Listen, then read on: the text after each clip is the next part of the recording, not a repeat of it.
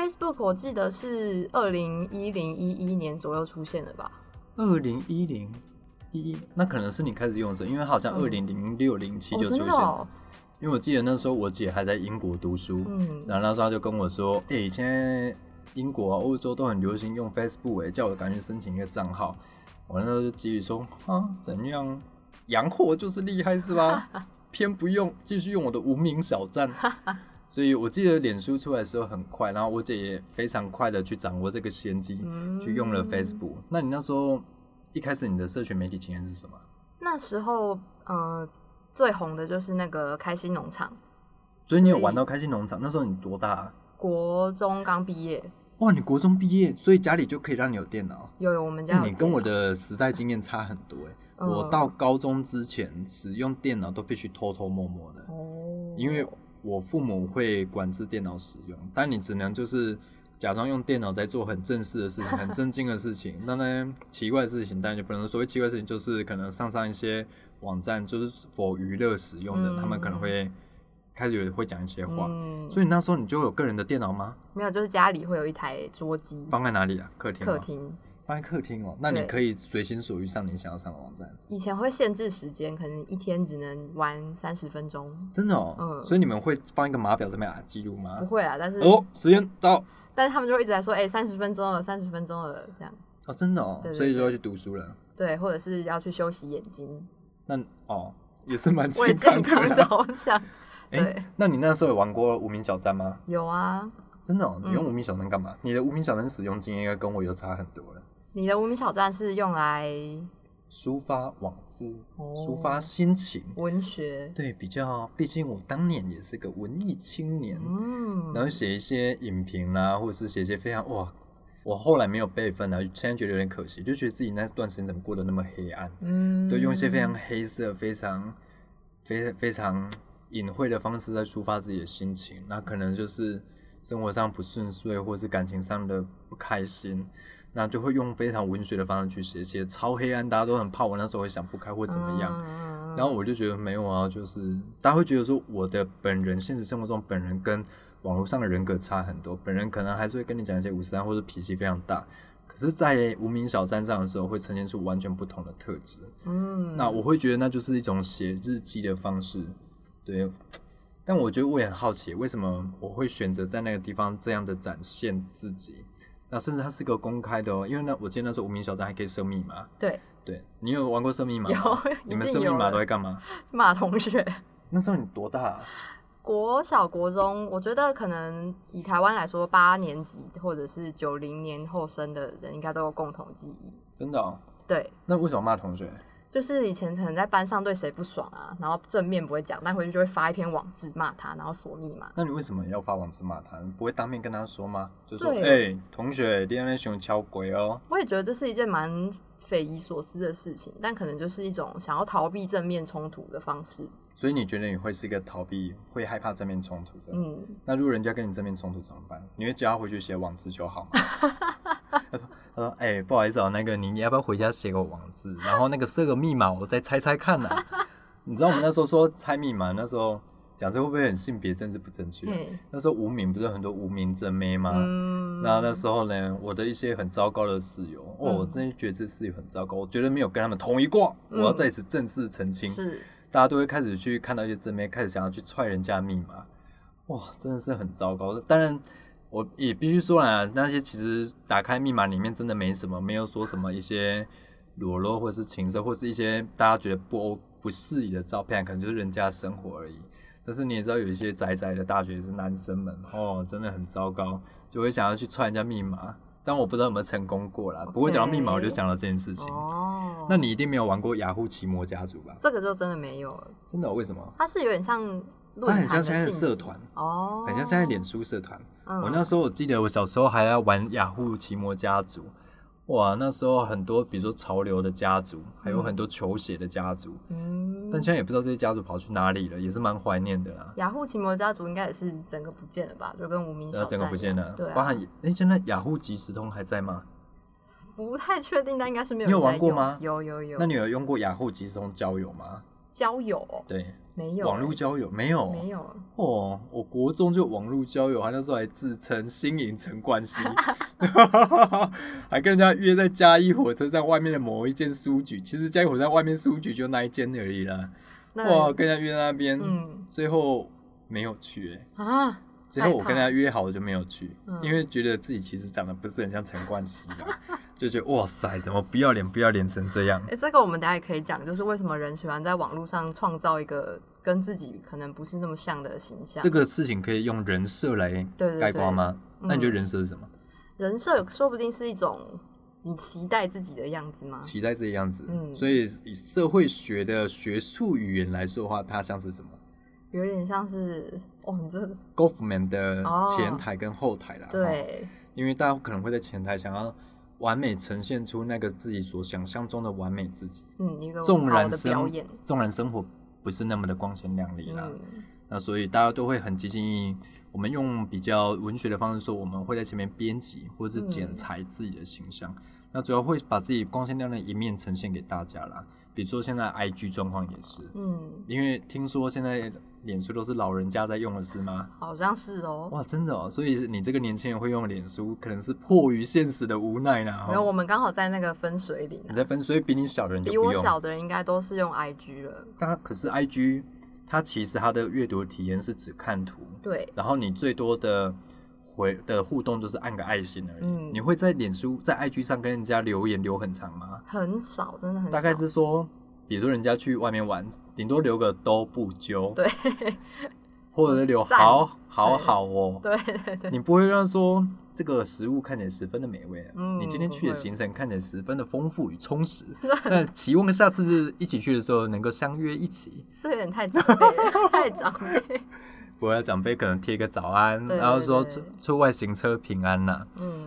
那你觉得网，比如说我们最近讲一个完美现象好了，嗯对啊，哦，这个真的超多话想讲的。嗯，大家不知道对完美现象的定的的认识是什么？我们现在做定义好了。你觉得所谓完美的定义是什么？我觉得我们应该要先先跳开所谓性别划分的方式，嗯因为完美行为并不只是限于女性？对，限于女性特限于特定的性别或者特定的性倾向，嗯，它是不分性别、不分性倾向都会有的一种行为。嗯那这样行为主要是在于经营自己的 IG 嘛，对，就是让希望自己把自己最美好那一面、最得意、最志得意满、最风、最最风光，然后最人生的历史定位上的一刻，去经营自己的历史定位的一刻，嗯。会有这样的完美性。但是这样的行为其实会造成很多公众生活的困扰。对，比如说，你有没有看到前一阵子有一间应该是大同区吧，嗯。有间咖啡厅，他们其实贴出公告说，今日起本店禁止完美进入本店消费。哦，因为这间店长期以来受到完美的困扰，比如说很多人去不是为了喝咖啡，不是为了要看看书，而是要去拍照、嗯去打卡。嗯那其实会很干扰到店里面的营业生态。对比，如说有些客人他真的只是想要来这边 relax，、嗯可是你旁边的的一直有人在走来走去，对，很多人在走来走去摆 pose 啦，然后不断的去拍照，不断的去刷新他个人历史呃知识的新风啦哈。嗯那其实这种事情是很困扰人，尤其是在送餐的时候，哦，很容易就受到阻碍。嗯，那其实这是一种现象。那例如说，在山上有另外一种现象，比如说我这个前阵子去台中非常知名的一座终极山，叫做鸢嘴山。是那在山上，其实它虽然说很多人，可是其实有非常多人是非常不自量力的跑上去，因为它毕竟也是终极山的等级，至少装备要带对吧？至少你不能带平常，你不能平常逛街穿什么，你去山上就穿什么嘛。它有两千多公尺，而且过程中是大量的攀爬的动作。嗯，那你这些装备都没有，甚至背了一个看起来很不堪一击的包包，穿的运动球鞋，哦，那其实很你会觉得说，哦，我都回来，我没事，但是你怎么知道你是不是运气好而已？嗯那很容易去扭伤脚啦，或者是很容易去踩滑之类的。那那一天呢，啊，我们遇到的一个完美，我讲是行为哦，不是特定的性别。一个完美的行为是很多人会在一座知名的大石头上要拍照，那甚至是不同的完美团会因此大吵起来，吵起来说啊是谁先到了或怎么。可是最荒谬的是，大家拍完照要下山的时候，很多完美们，完美们注意哦，没有分性别哦，因为不敢下山，所以导致整个山上大塞车。天哪，对，那就导致说，因为我们当天其实晚上还有在台中订了餐厅，要进去后面行程，可是有些人可能先没有做好自己的体能评估，也没有做好正确的登山的登山的认识，就跑上去。你上去会觉得哎没什么，可是下来就是非常大的挑战。嗯，那下来的时候会经过三个非常大的峭壁，大概九十度，说九十度不为过啦，就要直接从山壁上这样爬攀爬下来，要垂降下来。那很多人因为害怕啊不敢下来，所以导致整个等线上是大塞车状态。这其实会造成其他登山客很大的困扰。嗯，尤其是如果当天，那我们当天遇到一些好心的登山大叔，在现场指挥跟教育起来该怎么下山，哦，当场像他夏令营在教你怎么挑战这个关卡。哦，那还好有人在疏通，不然我觉得那一天可能大家会摸黑下山，哦那就很危危险，因为大家没有头灯，而且你下山还要经过三个大的峭壁，嗯那非常危险。所以我觉得完美行为会造成一些公众生活的一些困扰啊。哦，就其实它也会不只是在个人，也会扩散到旁边的大众这样。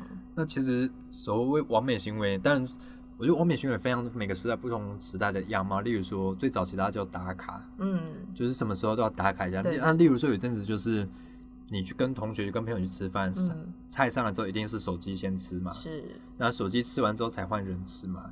那你知道日本很多店其实是禁止你上菜的时候手机先拿出来拍，哦，因为料理师傅会觉得说，你错过那个时间，对你错过它最美味的时机。嗯而且可能会觉得到底是谁才是主体，是人是主体还是手机才是主体？嗯，所以会有这种社群媒体或者是你欲展示的社交生活，去改变了你的生活模式。嗯，例如说，你可能以前不会想要上那一座山，可是因为看了很多奇观式的照片在 IG 上，你也想要上去追随这样的奇观，去创造这样的奇观的话，那你可能就会不自量力的跑上去。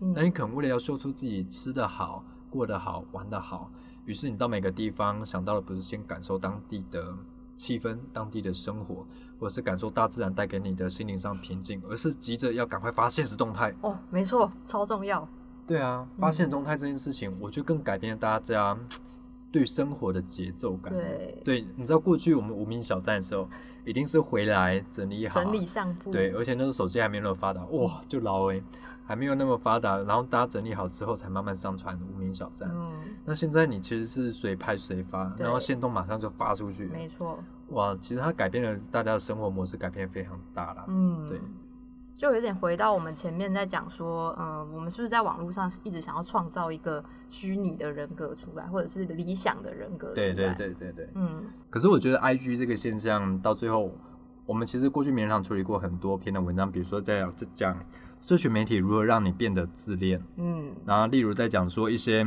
S N S 时代的沟通方式又是如何改变我们，甚至是因应而起的一些网络的霸凌事件。嗯，那你有没有聊？因为你的专业毕竟在韩国吧，嗯然后这样有啦哦，有专业有在韩国啦 哦。带到有，对对对，那比如说韩国有哪几起知名的网络霸凌事件是因社群媒体而起？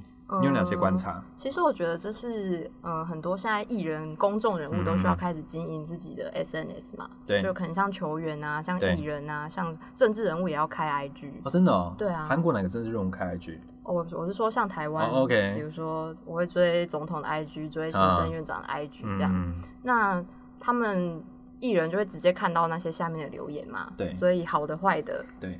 批评的，或者甚至是一些辱骂的艺人真的会去看吗？我觉得会耶。如果哦，范范范玮琪哦就有去看了下面对他的 的批评跟指正啊，然后也许后来身心上承受了相当大的打击，这样还是要呼吁，尽量不要有人身攻击的。对了，我们就事论事就好了。你可以不同意他的行为，但也不要做人格猪的抹杀啦。对，哦像近几年比较大的事件是，之前有一个韩国女偶像雪莉，嗯嗯嗯，就是、哦对，呃，她亲生过世之后，就有开始有人在检讨说，到底艺人的 SNS 里面这些网络霸凌现象，到底是不是造成非常非常多的人身心上嗯面的问题？那除了霸凌会造成身上问题，其实某一种比较的同才心态也会造成嗯身心上的一些耗损啊。对，例如说，毕竟我以我自己使用社群媒体经验来说，以 i 嗯，不管是从过去的雅虎奇摩家族，或是后来无名小站、Facebook、IG，到诶，我可以很不要脸的说是用 D 卡吗？真的假的？没有没有没有，D 卡我们就上去看一下名人堂，就是各位年轻同学给我们的这个建议跟、哦跟跟那个赞赞赏啦哈。哦，我觉得用这些社群媒体经验是，它会扩大你对世界的想象，对，但是必须回过头来，那样的扩大只是毕竟只是一种虚像而已，嗯，你不可能拥有像他这样的生活你也不可能，比如说，不可能像他这样出国啦，呃，不可能像他这样吃非常好吃、非常高档的餐厅啦，不可能像他这样穿着名牌服，然后不断的晒包包啊。我觉得它可以扩大你对世界的认识，但是你必须认知到自己不可能成为他，嗯也必须为这样的认知设下一个防火线，嗯，因为毕竟自己没办法成为他，所以就不太必要去积极营营去追求这样的虚像吧。嗯，但但我觉得，比如说你们大学的时候，你大学的时候已经是脸书还还是 IG 的时代，IG 已经有了，那你们这样出去吃个饭，同学都刷传一样照片，不会大家觉得说啊啊，大家都传一样的吗？不会，大家就会很开心，而且要标注全部的人的账号，哦然后再、再发到现实。这样几乎全系都知道你们这一群出去吃饭了。对啊，就是我觉得那种心态就是想让别人知道，哦，我们出去吃饭。所以大家会想要秀秀出自己生活的一面。对可是其实我在做媒体这一行之前，我是不很少弄 脸书这种东西的。嗯，比如说以前虽然说会写无名小站，可是至少就会觉得那就是一个写作的地方而已，，不会很想要把自己的生活曝露出来。嗯，那传照片，其实我也很少传自己的照片，大概就是一些意境照、示意图这样而已。嗯所以我是因为后来做了这份工作，于是开始必须跟外界接触，必须去联络作者啦，去邀稿，去认识一些商业上的朋友，然后去聊，去认识一些同业，所以才开始用社群媒体。嗯，其实我本人是不太弄社群媒体，当然有一阵子开始弄之后觉得，哎、好像蛮好玩的。然后自己早年在脸书上的活活动发个长文啊，哇，上百数千人按赞，数百人分享，这样好像很很小卡称这样啊。嗯但后来觉得其实就是那样嘛，嗯你会发现，其实你如果长期观察下来，在脸书上被疯传的文章有几种特定的格式跟类型啊，嗯但你会觉得花时间在上面做这些事情，除了其实他脸书要找文章不容易之外，其实我觉得久了也会觉得不好玩呢、哦，就是主要我觉得他失去放，因为我觉得不管是 IG 或是脸书，后来都有一个倾向就是过度商业化。嗯，早期我记得在两年前吧，大家会说 IG 可能是下一个战场的时候，或者是说为什么年轻人都用 IG 不用脸书的时候，那时候有一个很重要的切点，叫做说因为脸因为 IG 的广告少，哦，所以年轻人就会去用 IG。那当然只是原因之一啦，嗯其他原因是比如说上面没有自己的长辈啊，没有一些亲戚啊或什么的。是但是没有广告，在当时是非常大的一个区分点。哦，对，可是目前 IG 好像也没有这个状况了吧，哦，广告非常多，广告很多吧？。对，而且你知道后来 IG 我连怎么发现实动态，我还要透透过年轻同事的教学，我说：“哎、你这个怎么弄的、啊？怎么还可以排版排这么美？”对，大家后来在现实中态都好像军武竞赛一样。对，对啊，那那你觉得你你算是重度使用者吗？重度的社群媒体使用者吗？我觉得我是哎、你是为什么？你是吗？我是啊，真的哦、还是你有另外账号没有让我们追 没？有没有，我怎么看到你都是在上面很平静？我很平静，但是我会想要一直去看别人在干嘛。你会想要，那你会不断的想要看有没有人找你吗？诶比如说那个小铃铛开始亮一了，你就赶快把它按掉，说谁谁谁是谁，就发现是某媒体的直播通知。哦对然后切，应该很多人都会有那种通知强迫症吧？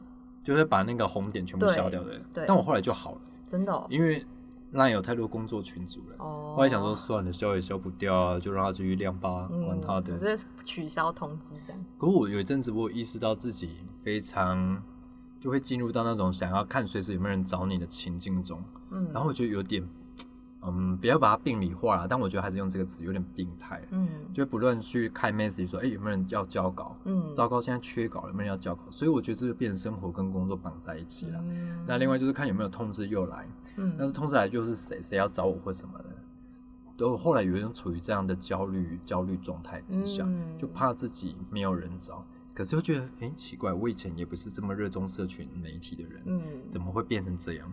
但我后来会有意识的，就是让自己有特定时间就不看社群媒体，比如说哦。醒来的一个小时内就尽量不看，不要看碰手机，对，就不要碰手机，就至少看个天气不犯规啦。嗯好，可以，那至少不要碰手机，或者是说睡前一个小时就嗯，就至少你看看书，也就不要再碰手机了。我觉得还是要逼迫自己有这些做完整的区，或者是我最近在练习的一个，吃饭的时候不看手机。哦，但是我今天中午就破功。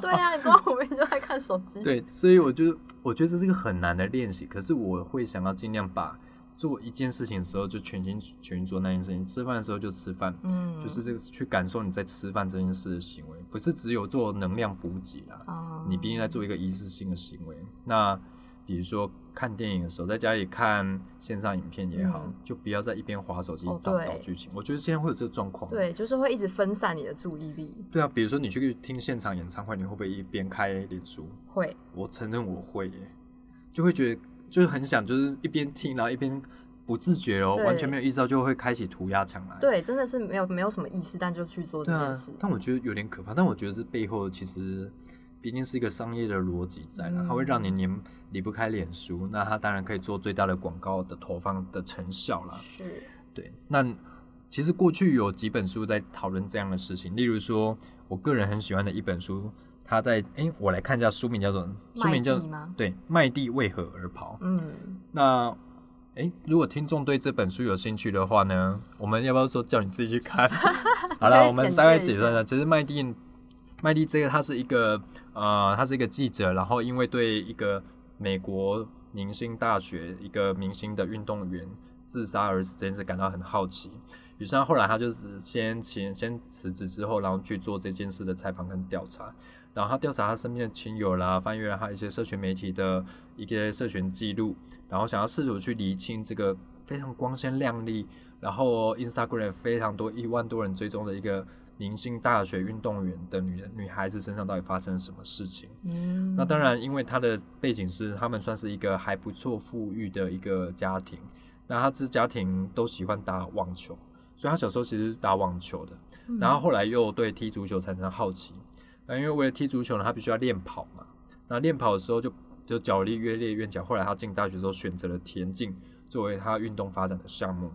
可是呢，他的家族其实是有忧郁症的呃的的病史，哦，那这当然是因为一个人自杀，除了忧郁之外，有非常多的原因所构成嘛。是，那其中一个环节谈到说他在社群媒体上的一些活动，那他曾经在生前曾经说，他觉得麦蒂会觉得说社群媒体让他觉得很焦虑，嗯，因为他身处在一个竞争力非常强大的一个明星大学上，然后身边的同的同才又是非常顶级的运动员，嗯，那大家的生活看起来，大家的社社群生活看起来都非常多彩多姿，比如说就去哪里玩啊，跟谁碰面啊，参加什么样的 party 啊，那大家觉得说好像苏朗嗯苏顶啊，嗯苏顶拍跨冰这样，嗯。大家会想要有一种不能输给别人的感觉，嗯，但是胜负心好像不是用在这个地方，用在这个地方对会有点失控。对，会有点失控。所以大家都透过不断的剪裁自己的生活，然后想要试出自己最光鲜亮丽的一面，嗯，然后营造那个最好的自己，就会无形之下，其实这个压力会不断不断的扩大扩大。然后虽然说他最后的死是各个环各个因素所建构而成，不能只单就于社群媒体的社交压力，但当然它也是不可不可不可忽面对不可否否认的一个重要面向啊。嗯。对，那我想要推荐的另外一本书，也是跟这个社群成瘾有点关系，嗯嗯叫做《在一起孤独》。哎呦，嗯，这本书在讲什么？一些社会系学生，如果你有修科技、社会学、资讯、社会学之类，会被推荐的读。哇塞，嗯这我们没修过，还是我们那时候科技社会学不流行，来还没有科技。其实在一起孤独有点像在嗯讲说，就是为什么现代人那么喜欢，比如说我跟你一起吃饭的时候，但是我们两个都在划手机，哎呦，或者是说，呃，我们两个都处在同一个空间里，但我们宁可用 LINE 跟别人聊天，而不是跟我眼前这个人聊天哎、欸。这个经验我有哎、你大学有没有跟人家住宿过？有啊，明明就在隔壁，你偏偏要用 NSN 跟他聊，对，哦就是想说，哎、就走过去一下就好了。为什么大家偏偏要用聊？而且打字还要花时间？，对，那为什么？呃，这个就可以推荐名人堂的一篇文章，哎、是是是，这篇文章叫做什么嘞？就是这个我既完美又脆弱，SNS 时代的沟通方式如何改变我们？对啊，为什么这篇文章主要在讲说，大家都知道口语传播其实是一件再基本不过的事情，嗯可是为什么大家宁愿用文字的方式来传述你的讯息？嗯，根据这篇文章，它主要在谈些什么？对，作者就是觉得说，好像现在这种通讯软体越来越发达之后，我们变得，呃，因为这个方式很方便，对，而且又可以让我一直随时随地的跟很多人聊天，所以反而变成说我面对面跟别人聊天的成本变高了。加上可能在文字上你有一个主控权，嗯，你可以选择我要在什么时候跟对方沟通，对，你可以选择我沟通的讯息要写些什么，嗯，然后你也可以针对你要沟通的讯息，不断在在做重新的编辑。你会不会有这种困扰？我其实觉得我有，比如说我在脸书发文之后，我会不断的回去编辑它、会，我会，但我有点无法理清，说这是因为编辑的职业的关系，还是因为其实我也很想要讲求那个最完美自己给别人看。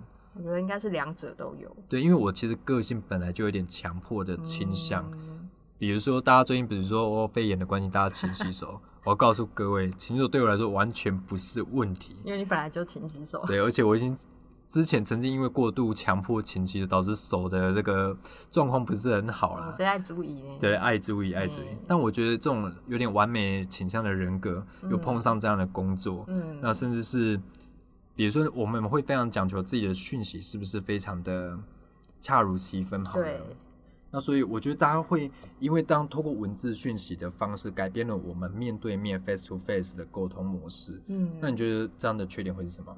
就是可能大家变成觉得这样不是很好吗？哦我想理你就理你，不想理你就不想理你啊。对，他其实也是我可以已读不回你啊对方很方便的一件事，对但也会变成说你只能透过那个文字去猜测对方到底，就是你少了肢体语言，少了面部表情，对，你会不会觉得别人跟你聊 line 或者聊 message 的时候，一句话后面加句点，嗯会让你觉得压力很大？会，我会耶。对，比如说，我会觉得说，明明就在讲一些五十音，为什么你要加句点？对对对，加句点好像很隆重、很慎重一样。嗯，对啊，我就想说，诶，为什么？比如说我妈好了，我妈明明在跟我聊 line，然后跟我说好，还会加一个句点，哦，我就觉得说，哇塞，我妈是不是很慎重其事的跟我对对说好？对，所以我有些朋友在加句点的时候，我就不自觉的拘谨起来，就想说，好，是我们今天要来攻打几次对，啊？是不是怎么了？为什么突然加句点？对啊，所以我会觉得文字它有文字传播的好处，可是嗯缺点你没办法看到别人的表情，甚至是嗯他的欲言又止。其实这些是非常微妙的变化。对，那有人可能透过文字跟你说对不起，嗯，